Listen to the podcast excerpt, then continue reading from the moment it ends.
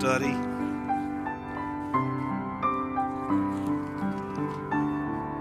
Psalm 137.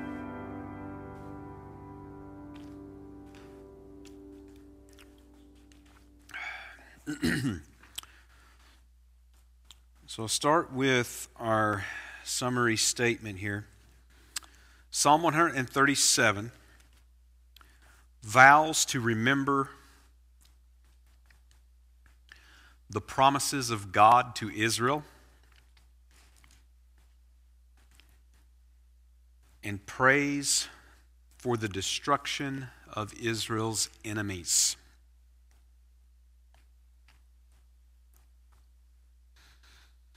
So let me go over that one more time. Psalm 137 vows to remember the promises of God to Israel and prays for the destruction of Israel's enemies.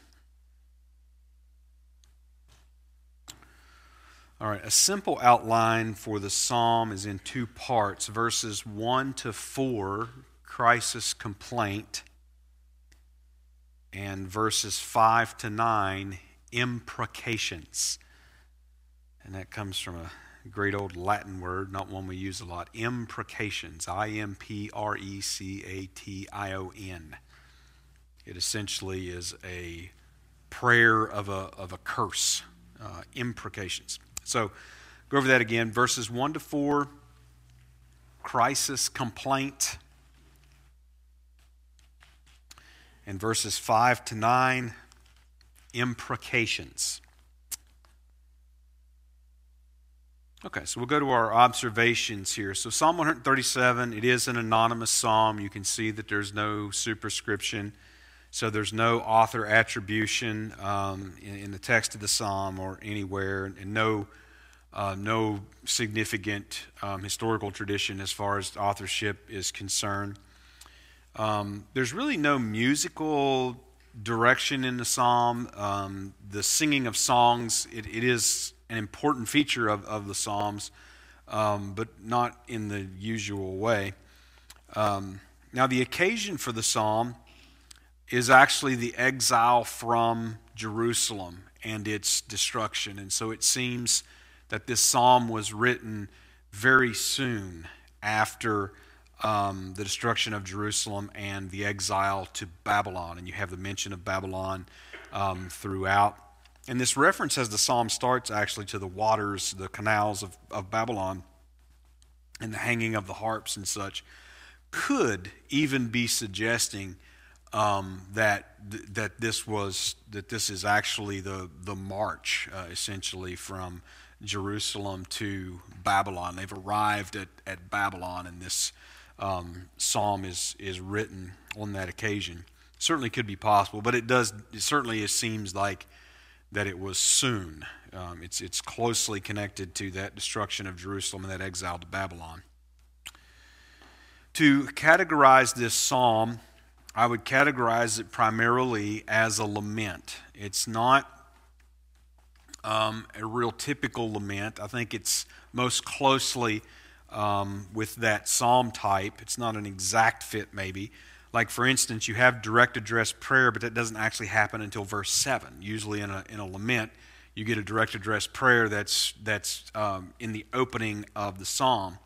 Verses 1 to 4 do give you a crisis complaint, and verses 5 to 6 gives a vow to remember, and typically you see some sort of commitment to praise, and that usually comes right at the end um, of the laments. You do get an imprecatory petition in verse number 7.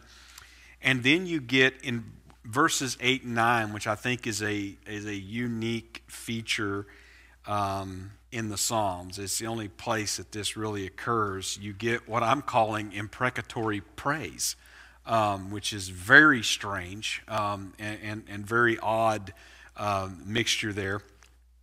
So again, it, it's it's not an exact fit of, of typical laments that we have looked at, but it is certainly it's I think it does belong to that type.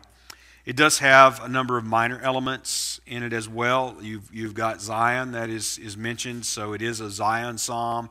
um, a little different than uh, some of the other Zion Psalms, but ultimately it does look to the restoration of Zion, so uh, certainly fits in there.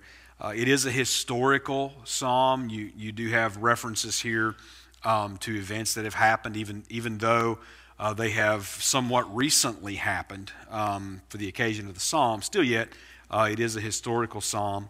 And then I would also say that it is prophetic predictive because it is, it is talking about, for instance, um, you know, the daughter of Babylon in verse 8 who is to be destroyed. And so there, there is a looking forward um, to the restoration of, of Zion and the destruction of um, the enemies of Israel. And so there is some prophetic predictive elements there. Now, as far as the connections that Psalm 137 has, it, it's, it's, it's pretty closely connected with, with 135 and 136 before it. And um, that, would, that would obviously be that they all have that historical element um, in the Psalms and, and relating to the history of Israel.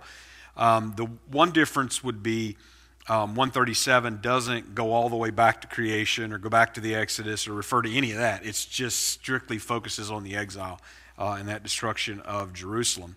And so, in a way, you, you could look at that group 135, 136, and 137. 137 is sort of capping off that history of Israel with the destruction of Jerusalem and the exile to Babylon, and makes actually a pretty good segue into the David group of Psalms that we have coming up after this, and, and then going to the end, the final um, of Book 5 and the collection of the Psalms as a whole. Um, beyond that, Psalm 137 does have connections with Psalm 1 and Psalm 2, and there's some verbal and conceptual links there, and we'll talk about those a little more later on. And if, and if you think about outside of the psalm, there are certainly connections. There, there's a mention of Edom um, here in the psalm, as well as Babylon, and the, the, the, uh, the mention of Edom is actually a reference to um, Edom mocking and, and cheering for the destruction of Jerusalem and, and essentially standing by and refusing to come to any of the aid of, of Judah.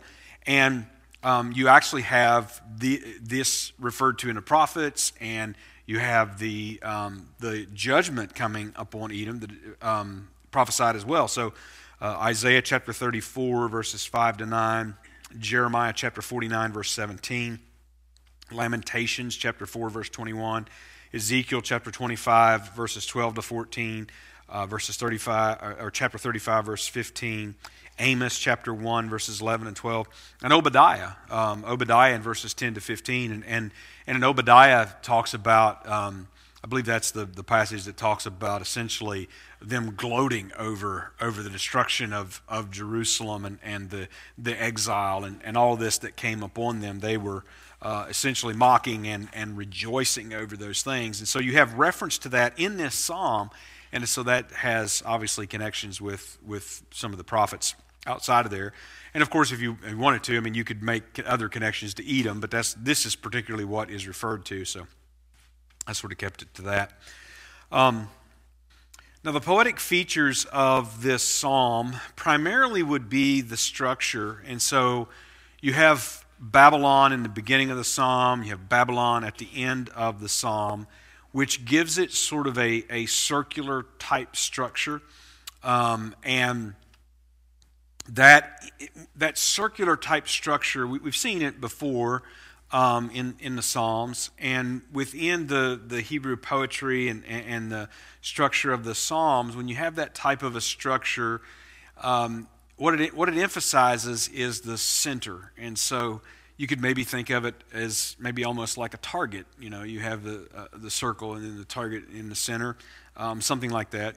Um, generally, it's referred to as a, as a, uh, as a chiasm after the uh, Greek letter chi, which looks like our X. And it's, it's sort of, if you, you can sort of outline it and stagger it, and it comes to the, a point in the center and then goes back. And anyway, the, the, the but the point is that when these are structured this way, the emphasis does come in the center. And so the center of the psalm is verses 5 and 6. And in verses 5 and 6 is where you get the vow to remember Jerusalem. And the vow to remember Jerusalem is a vow to remember God's covenant promises of restoration and the king to come to Jerusalem and judge Israel's enemies. And so that certainly is a, a loaded center um, of this psalm. And, and even this vow um, is sort of atypical, just like the lament is sort of an atypical lament, the vow is, is also um, atypical. And we'll talk about some of that as we look at that more. There's a little bit of repetition in the psalm. The primary repetition of the psalm would probably be remembering, uh, remembrance. And, and you'll see that term a number of times in the psalm. And, and it really is um, thematic in the psalm to remember. And we've talked about before how this referencing to remember um, typically has a covenantal association. There's, there's uh, a remembrance of promises that have been made. And so those promises have not been fulfilled yet, but they've been made, and so they are remembered. And sometimes God is, is spoken of as remembering, and he because He's going to fulfill those promises. Um, so remembering is, is repetitive. There's a little bit of poetic expression, um, some, some language of, of imagery uh, with the um, right hand and, and the tongue um, cleaving to the roof of the mouth and, and so on, but not really a lot. Pretty, pretty straightforward in its, uh, in its language. All right, so there's nine verses here, and we want to work our way through these verses, so I'll go ahead and read these. By the rivers of Babylon, there we sat down, yea, we wept when we remembered Zion we hanged our harps upon the willows in the midst thereof. For there they that carried us away captive required of us a song, and they that wasted us required of us mirth, saying, Sing us one of the songs of Zion. How shall we sing the Lord's songs in a strange land? If I forget thee, O Jerusalem, let my right hand forget her cunning. If I do not remember thee, let my tongue cleave to the roof of my mouth. If I prefer not Jerusalem above my chief joy. Remember, O Lord, the children of Edom in the day of Jerusalem, who said, Raise it, raise it, even to the foundation thereof. O daughter of Babylon, who art to be destroyed, happy shall he be that rewardeth thee as thou hast served us. Happy shall he be that taketh and dasheth thy little ones against the stones. So, verses 1 to 4 give us this opening crisis situation. And the rivers or waters of Babylon that are referred to there would be the canals and the, the waterways of the city. Um, the psalmist and fellow exiles sat down by these waters and wept, and wept at the remembrance of Zion. And so, obviously, this remembering, again, it's, it's a key thematic term um, in this psalm, and it, and it comes up a, a few times in a, in a, few different ways. And really, when you look at um, the expressions in these verses, we're getting the expression of alienation. And actually, we'll see that all, all through these four verses. Um, but we're getting an expression of alienation. And uh, the hanging up of the harps um, is suggestive of the, that they could not use them. And it, it's sort of, uh, it's not really a, a, an idiomatic expression, but it did remind me of, of sort of the idiomatic expression um, that we, you know, we would talk about maybe some, uh, some baseball player or something that's retiring and would talk about he's going to hang up the cleats. Uh, you know, someone may be retiring from uh, a job and they're going to hang up the, the tools or, or whatever it is, you know, that they, they use, going to hang it up. And again, it's not idiomatic in the Hebrew, but it does go quite along with the, that idiomatic expression that we would use because that's really what the intention is here. They're hanging up their harps. Um, they are, they're, they're not to be used. So it, it seems like that this group then would be, at least some of them would be of the temple singers, the, tem- the temple musicians. And so the hanging up of the instruments is, is highly suggestive of their work being over. The, the temple's destroyed, it's, it is no more. Uh, they're not even in Jerusalem or, or Israel for that matter. They're in Babylon. And so their um, sort of life's employment is, is over. And they cannot sing the temple songs uh, when the temple is, is no more and, and they're outside of Jerusalem. And it's, um, you know, harps are typically, or lyres, uh, handheld uh, type of, of harps, they're, they're usually associated with joyful singing of praise. And you can see that in places like Psalm 92, verse 3, Psalm 98, verse 5, Psalm 108, verse 2. Um, but, but here, uh, the hanging up of the, of the harp is rather an expression um, of sorrow and of, and of lamentation, and certainly not of joy. And, and there's something even subtle in these verses when you think about, um, and there's, there's certainly, uh, we can pay attention to the language that is used. We get we, us, and our in, in the first four verses. Um, you know, you get I and my in verses 5 and 6. Then when you get to verses 7 to 9, it's them and they and, and, and that sort of thing. Um, and so the, here in, in verses 1 to 4, you get this reference to Babylon as there. And, and it's, it's kind of subtle, but that's where they were. And so, in a sense, you would expect them to say, Here. Here we're hanging up our, our harps, and here we're, uh, you know, weeping and, and such, but, but it's pretty consistent that it's referred to as there. Um, and again, it's just, it's, it's kind of subtle, but it is expressing that alienation. They're, they're in a place that's not theirs. They're in a, in a place that they that doesn't belong to them and they don't belong to that place. And then we get reference to these Babylonian captors who were mocking um, those of Israel, um, w- wanting them to sing the songs of Zion and, and, and such. Now, the songs of Zion um, refers to the songs that were sung there in, in Jerusalem and at the temple, not, not necessarily uh, what we formally think of as Zion Psalms, uh, which we have noted a, a, number of them as, as we've been going through the Psalms, not necessarily those particularly, but just the songs of Zion. What are, sing the songs that, that you sang um, in Jerusalem and, and, temple. Sing the songs about your God and, and all of these kind of things. And again, it's, it's, it's, mockingly, um, it's mockingly done. And then we hit verse 4. And verse 4 is just a a, chilling realization. And so the response is how shall we sing the Lord or Yahweh's songs in a strange land? So the word for strange, it, it means foreign, and typically it is used relative to Israel.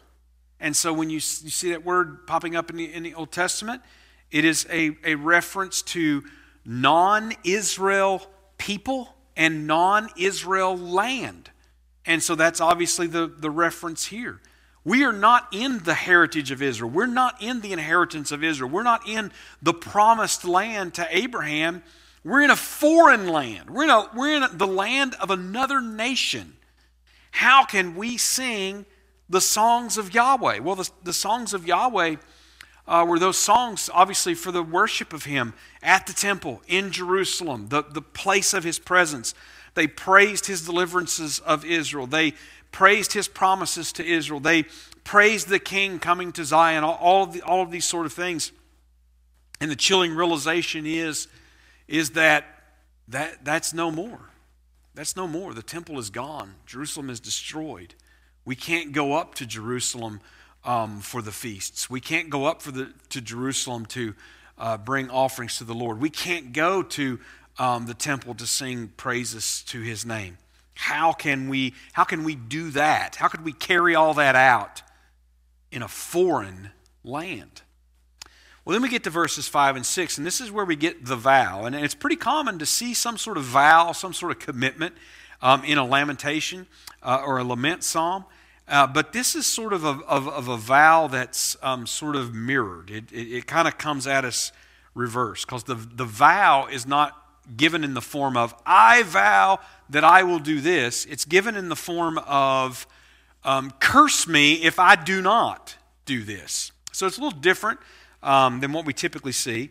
Now, in this case, the vow is remembering Jerusalem. We, we get it in verse 5 if I forget thee, O Jerusalem.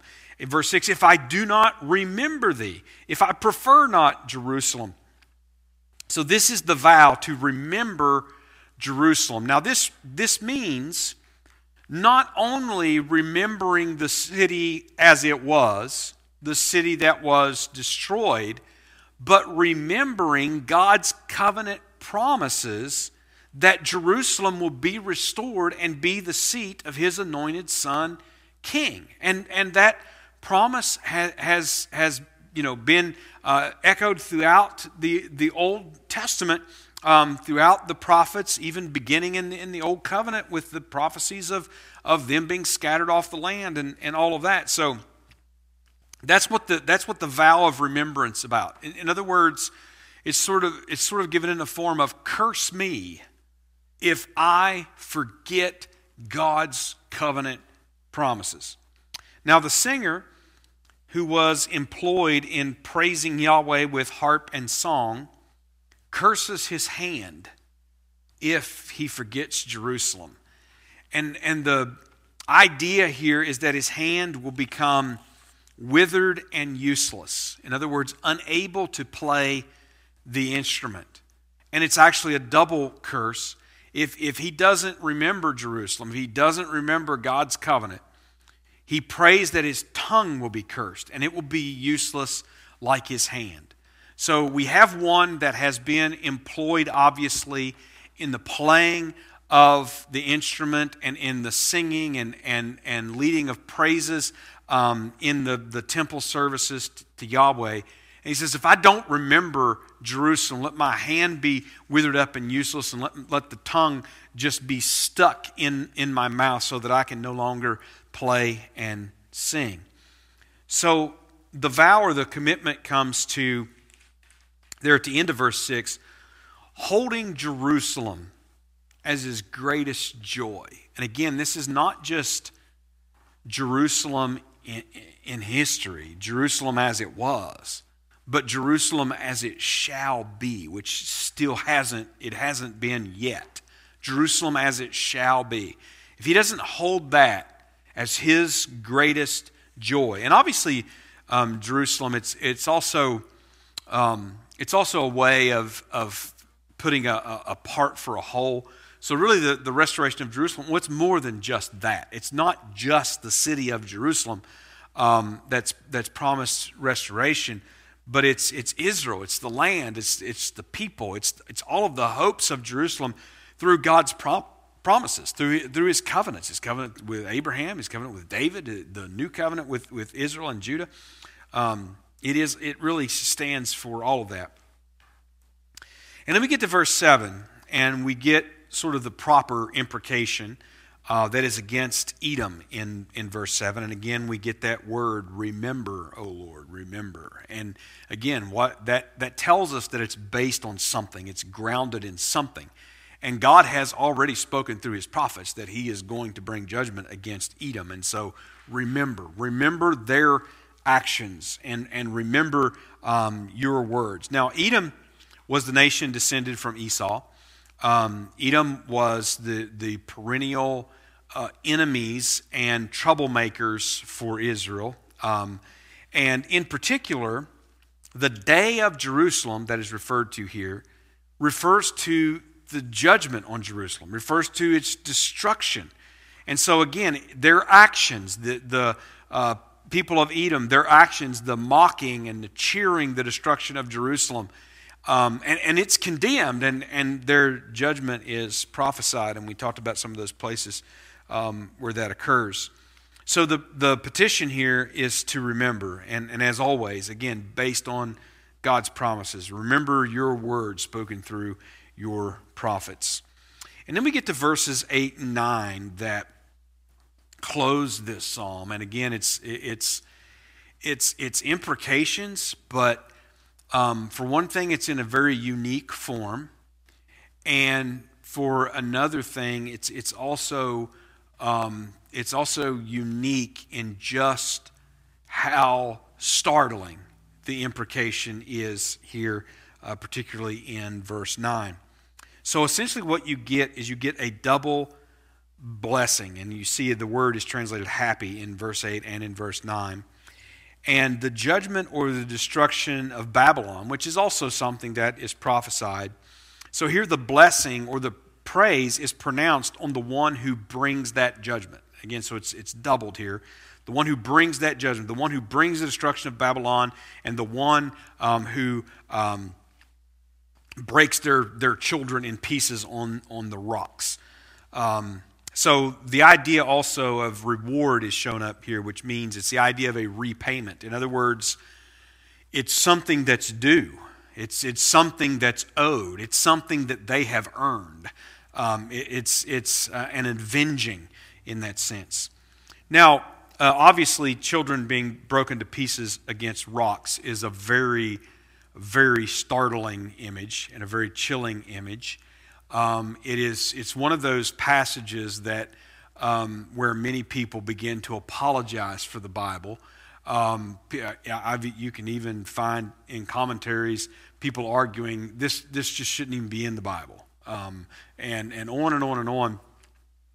But, but you have to understand that it, it's actually something that was prophesied to happen. Um, and, and it was prophesied to happen to Israel in their judgment. So just one passage here, Jeremiah chapter 13, verses 12 to 14. And this is, this is before the destruction of, of Jerusalem occurred. And it is a message that goes out to Judah and to Israel of, of this coming judgment on them. And here's just a portion of it. Um, Therefore, thou shalt speak unto them, that's Israel and Judah, this word Thus saith the Lord God of Israel Every bottle shall be filled with wine, and they shall say unto thee, do we not certainly know that every bottle shall be filled with wine? Then shalt thou say unto them, Thus saith the Lord, Behold, I will fill all the inhabitants of this land, even the kings that sit upon David's throne, and the priests, and the prophets, and all the inhabitants of Jerusalem with drunkenness and I will dash them one against another, even the fathers and the sons together, saith the Lord. I will not pity, nor spare, nor have mercy, but destroy them. So, this was prophesied to take place in this destruction of Jerusalem, which it did.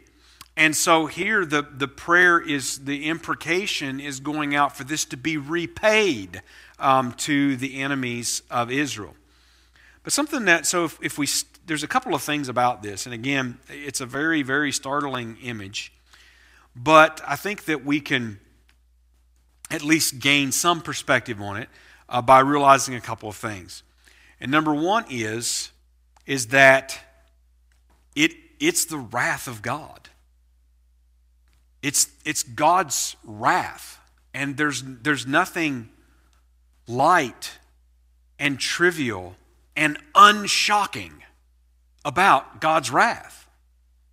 And there's also nothing inconsistent about it. And, and, and again, we could turn, we turn to the place in Jeremiah.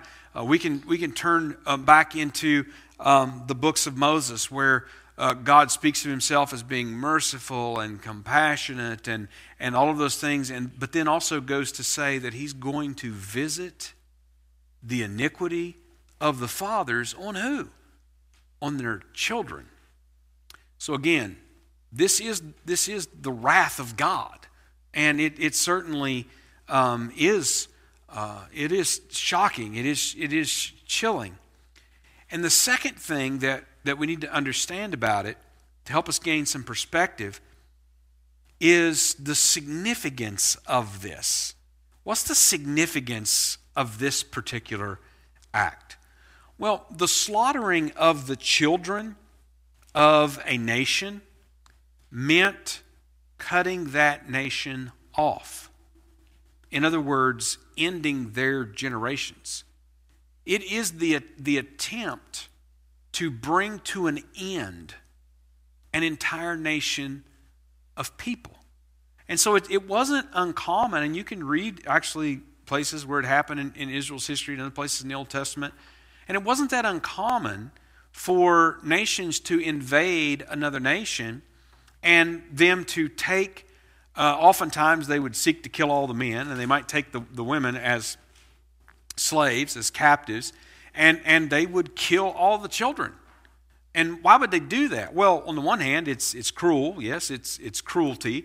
Um, it's wickedness. Um, it's depravity. I mean, there's a lot of things you could say about it. But the significance of that act was, was saying, we're cutting this people off.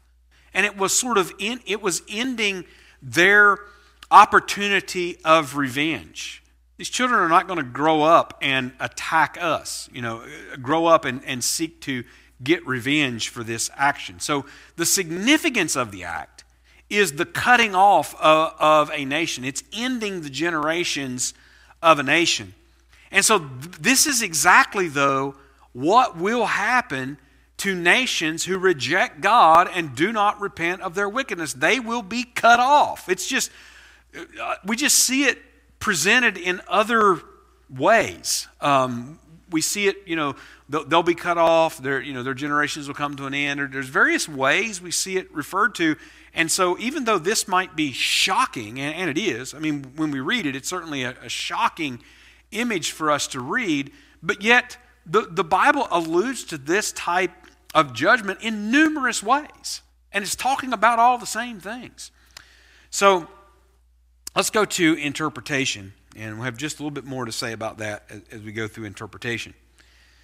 Well, so Psalm 137 certainly teaches the wrath filled judgment of God.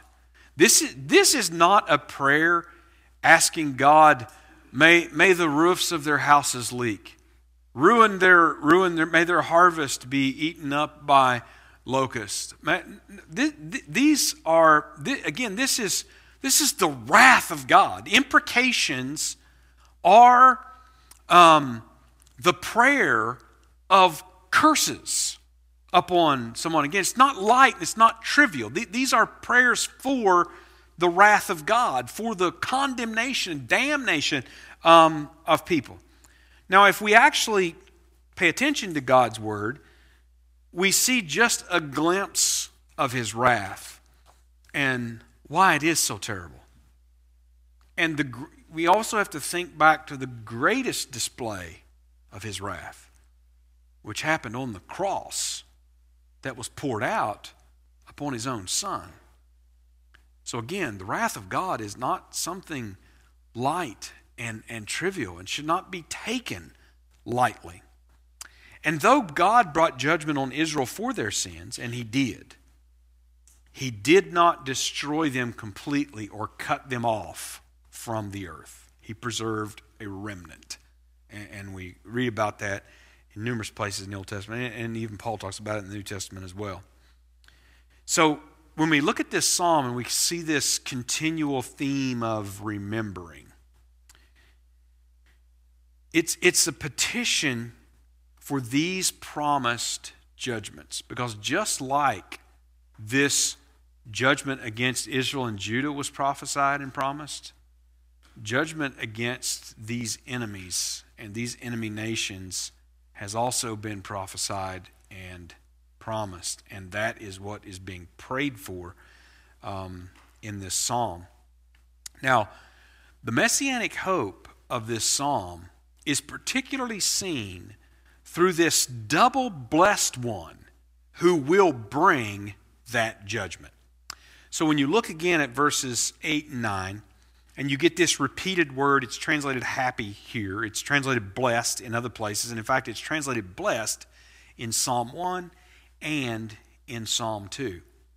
And so the blessed man, as you read Psalm 1 forward into to the end of Psalm 2, the blessed man is the anointed son king who will come to Zion to reign and will break the rebel nations in pieces. And in fact, the word, the very word that is used for dashing these children against the rocks, the word it means to break them in pieces, that word is only used one other time in the Psalms. And it is in Psalm 2 and verse number 9. And it is when the anointed Son King comes to this earth and breaks the rebellious nations into pieces with a rod of iron. So again, it's talking about the same thing. Some of the imagery that is that, that's used to express it is a little different from here to there. It's talking about the same thing. And and when when uh, the Lord um, taught his disciples to pray and to pray, "Thy kingdom come," we don't generally think about it but the coming of the king means the coming of the wrath of God in the day of the Lord and his breaking these enemy nations into pieces. So verses 8 and 9 do capture the coming of the king. and his wrath that will be poured out in the day of the Lord. And again, we read about that particularly in Revelation chapter 19 when he comes to the earth at the end of the tribulation and, and pours out his, his wrath on all of those enemy nations that are gathered against Israel in an attempt to destroy them. All right, so let's go to application. I have one main application here. So, uh, as modern readers reading Psalm 137, understanding this psalm, I think does help us understand something about our hopes when we experience devastation. Now, obviously, we could look at this psalm and, and all these things is prophesied for centuries and it comes to pass and judgment that comes on Israel and it was due to them because they, they did not um, they did not repent they did not commit themselves to the Lord they did not keep his word but still yet you had that faithful remnant and when you read the book of Lamentations for instance that is a that is a book that seems like it is written in a state of complete shock. And, and I mean that like, you know, sort of like medically, phys- physiologically speaking, a state of shock. Um, I mean, Jeremiah, who prophesied, one of the ones who prophesied such destruction, was still in a state of shock at seeing it come to pass. So, even the faithful here, and think about what's being said in this psalm I will not forget Jerusalem. I'm in the land of Babylon. And, and history tells us, and as you read, go on reading in, in the Bible about the exile, there's what, about 50,000 or something Jews that returned from Babylon. The majority of them staying there or in amongst other nations they had been dispersed to. So the faithful experienced a tremendous devastation, so much so that they're hanging up their harps.